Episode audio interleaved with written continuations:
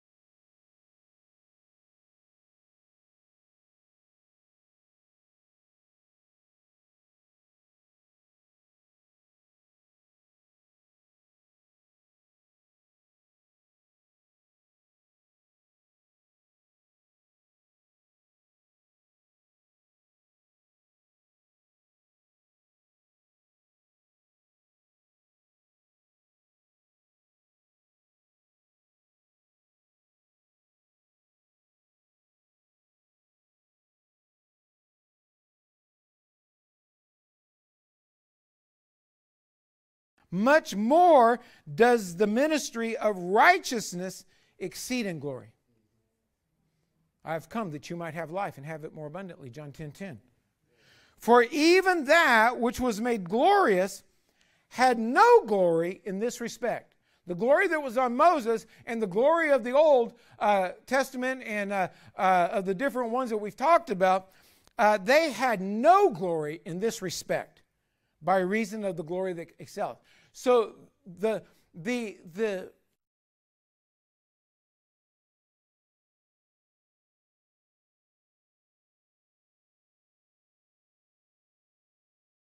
no glory.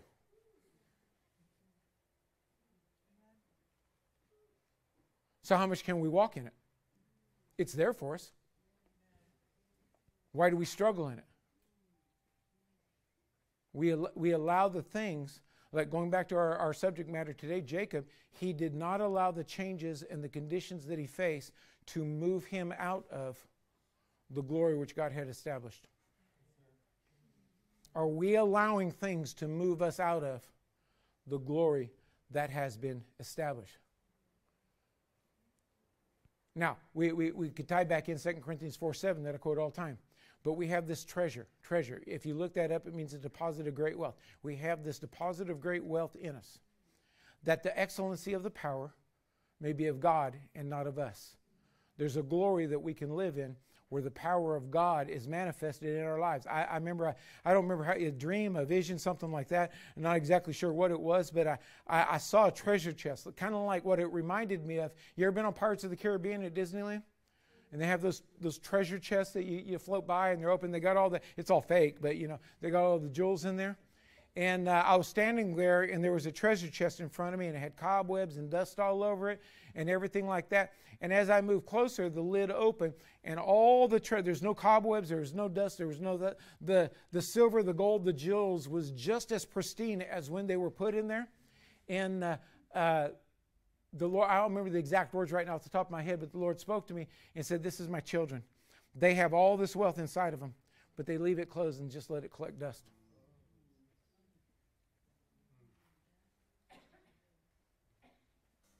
We have we say things, but there's a power inside of us that we can live in. Verse 11.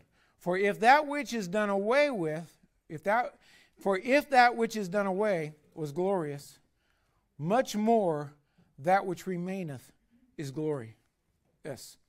Seeing then that we have such a hope, watch this, we use great plainness of speech if you have this hope, now I know he's talking about in how he's he's dissertating, you know, telling people what's going on, but if you have this hope, you and I can use greatness of plainness of speech. They overcame by the blood of the lamb. Is the word of your testimony plainness in speech? Is it consistent? Does it constantly declare? Or does it just talk about the conditions that were because, see, if we have this treasure in an earthen vessel, that the excellency of the power may be of God and not of us, and part of the condition of the operation of it is how we speak, we have to look at how we speak. Because they overcame by the word of their testimony. And not as Moses, which put a veil over his face, that the children of Israel could not steadfastly look to the end that which is abolished. But their minds were blinded. See, if you, if you, now you may be sitting, let's say, on, on the words of your mouth. Yeah, I don't believe the words of my mouth. You're blinded. That's not me telling you, that's the Bible telling you. Because you can't see what he said. Now, if you can't see what he said, are you going to follow what he said? No, because you can't see it. You, you see no value in it. If you see a, a, a gorge you know, like let's say there's a, a, huge gorge and, you know, it's about 30 or 40 feet long, like here to that back wall, and somebody's standing by me, they says, hey, go ahead and walk. We built an invisible bridge across it. You go first. right? Why? Why? Because we can't see it. I, I'm not going to walk out there on that invisible bridge. I can't see it. Now, what if he walks across it and it's like, by golly, there is an invisible bridge there. Are you more confident now? See, if you can't see it, you can't live in it. This is why Paul said in 2 Corinthians chapter 4, verse 18, we look not at the things which are seen, for the things which are seen are temporal. But we look at the things which are not seen, for the things which are not seen are eternal. The Word of God is telling us things that are eternal, but if I can't see it, I'm not going to step out in it. Because how, how do I know that's real, that, that invisible bridge is really there? But in their but their minds were blinded, for until this day remaineth. Wait a minute, wait a minute. Until this day. Now, is is is this New Testament or Old Testament we're in? Book of Corinthians, Apostle Paul. Are we after or before the, the resurrection of Christ? Until this day, there remaineth the same veil untaken away in the reading of the Old Testament, which veil is done away in Christ. You can't see this if you don't get in Christ. Now, modern theology is anybody that said the sinner's prayer is in Christ. That's not true. Because in Christ there is no sickness, there is no poverty, there is no lack. The world is trying to pull us out of, of Christ. So you might be in Christ, and the fight of faith is to stay in Christ. I, I, get that. But there's a lot of people just living in this world and subject to the changes that come their way. They get, well, they, they, they change this, and so I have to now do that. No, you don't. Well, no, I have to. If I don't, they're going to reprimand me. We'll get reprimanded. Well, I can't do that. See, how far can we walk with God? How much do we trust God? But even unto this day, when Moses is read, the veil is upon their heart. Nevertheless, when it shall turn to the Lord, the veil shall be taken away. He tells us how to get rid of the veil. If you can't see it, turn to the Lord and let Him open your eyes. We've got to learn how to walk in this. Now, the Lord is the Spirit. And where the Spirit of the Lord is, there's liberty, there's freedom. But we all, with open face, beholding as in a glass the glory of the Lord, are changed into the same image. Are you being changed or are you just hearing the word? Because you're in control of that, not me. Amen. Somebody asked me a question the other day of, well, did I do this right? I, I don't know. I don't know what's going on in your brain. Only, only you can tell that. Are you being changed? Because here it says that we are changed into the same image from glory to glory, even as by the Spirit of God. In other words, when this change starts uh, changing in us, so like, like, like let's say we step, take a step over into change, there's a whole bunch more changes that's going to happen. That's one, that's one change.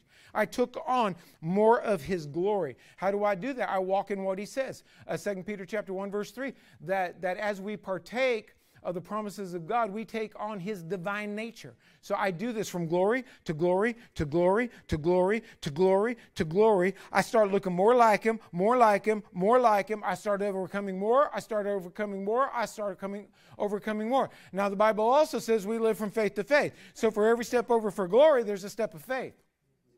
For every step into new glory, there's a new step of faith. So we move from one step of faith to one step of faith. But if you're not challenging yourself to, to believe in more, to step out, to put a demand on yourself, how are you going to move to the next level of glory? God has given us the power to overcome anything that changes in the natural. Stop being moved by the change. Stop being moved by the disappointment. Stop being moved by other people. You committed yourself to God. You gave your word, God, I'm going to do this. You stand in it no matter who comes, no matter who goes, no matter what happens. I'm going to stay with the Lord because the Lord is going to work everything out for me and He's going to turn everything right for me if I will stay and, and I will, will believe God. He's going to bring it to pass. And guess what? Let me just help you with something. When it comes to pass, you're going to do it all over again. Because we move from glory to glory in the term of using vacation, but not like really going on a 10 day vacation, a five day vacation, but the concept of a vacation. And this life, you don't get vacation till heaven. Because we move from faith to faith. And I'm not saying take a day off, I'm just the concept of vacation. Because we move from faith to faith, we move from glory to glory until we decide to stop and let the veil cover our eyes so that we can't see what the next step is. But if we have this hope, let's stand.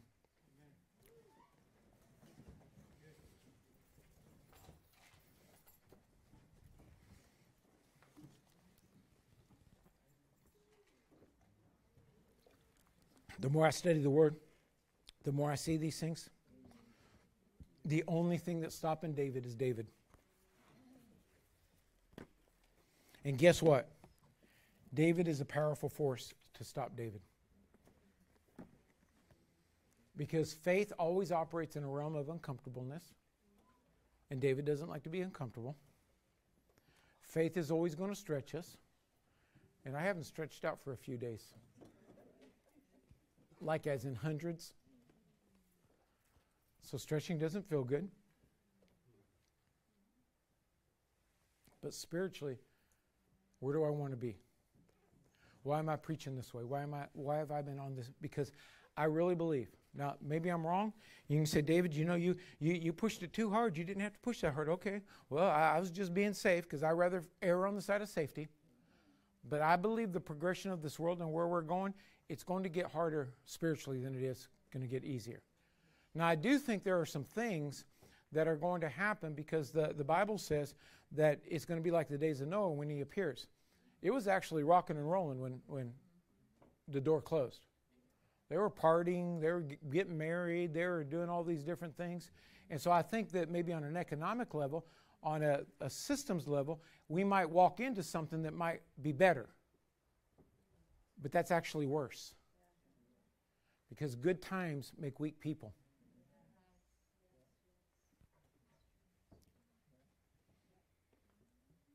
Now, I'm for good times because this is deep. Good times are better than bad times. but you got to pay attention to yourself. Even that change, are you still going to stand on the Word of God? And only we can do that. Let's bow our heads. Lord, you said that if we if we judge ourselves, we won't be judged. Lord, let us let us take a, a, a moment right now and judge ourselves. Do I really have what it takes to walk in this assignment? And you can stretch out assignment to your vocation, to your family, to your whatever. Do I have what it takes to walk this thing out and not be moved by, by the changes of this world, by the changes of people? Yes, people disappoint. We, we live in a world where, where our word means nothing. We, we move by what's convenient, we move by what seems to be best for us.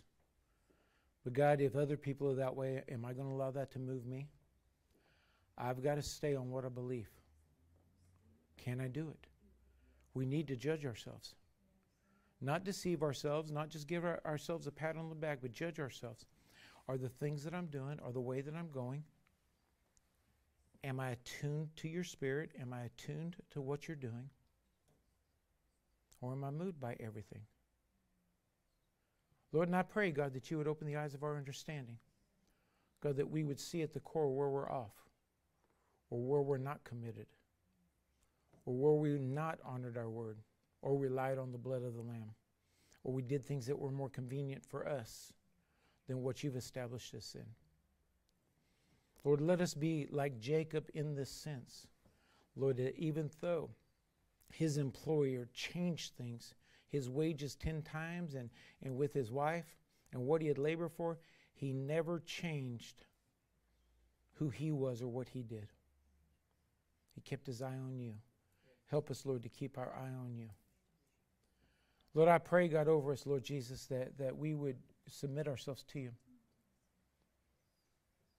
If you want into this, just ask Him right now, Lord, forgive me of my sins. I want you to be Lord over my life. I, I want to make a complete change. Don't do it unless you're really willing. I want to walk with you. I want out of this system. I want to operate in the system of power which is above this system. Help me, Lord, to get there. Help me deal with the issues, Lord, that I don't want to deal with, that I don't want to face, that you're requiring of me to break down the, the hardness of heart, to break down the, the ideology of just it's about me and what I feel. God, let us walk in you. Let us receive you as our Lord. You died for our sins. Let us recognize that. And Lord, I pray, God, that the power of sin over people would be broken. That where the enemy is coming in and trying to destroy them, we take authority over it. We bind that spirit so that we have a reprieve, if we will, a freedom to reach out to you. Our will is strong enough, like the demoniac. He ran to you, even though he had legions of demons inside of him. His will overrode the demons, and by wanting to be free, he ran and, and kneeled at your feet. God, let us have a heart, Lord Jesus, that wants you more than anything. Help us, God, to walk in this. In Jesus' name.